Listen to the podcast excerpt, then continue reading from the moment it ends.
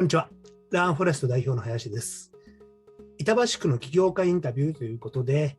えー、折り返し16人目にですね、えー、たどり着きました。16人目ということで、目標の30人目までですね、しっかりとインタビューをしていきたいと思うんですけども、今回ですね、折り返しということで改めて、えー、知人のですね、印刷会社の社長さんにインタビューをさせていただきました。ブログにはアップしてるんですけども、その中で一番印象的だった言葉をですね、一つここでご紹介させていただきたいと思うんですね。その K 社長、まあ、ブログではちゃんと言ってるんですけども、まあ、K 社長はですね、俺はとにかく人に生かされてきたと。人との出会いを大事にしてきたし、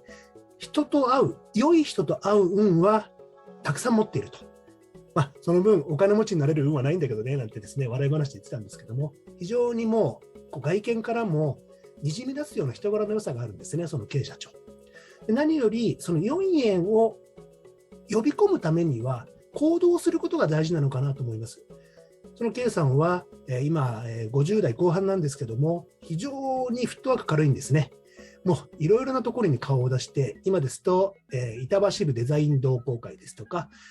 例えば板橋区の、え自治体のですね、皆さんと一緒に仕事をしたりとかですね、とにかくフットワークが軽い、行動範囲が広い。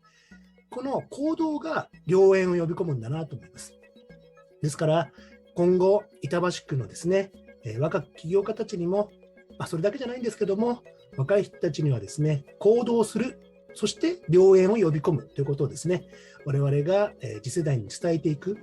まあ、ビビたるもんなんですけども、え少しでもですね、そういうお手伝いができればなというのを、そういう思いを強くした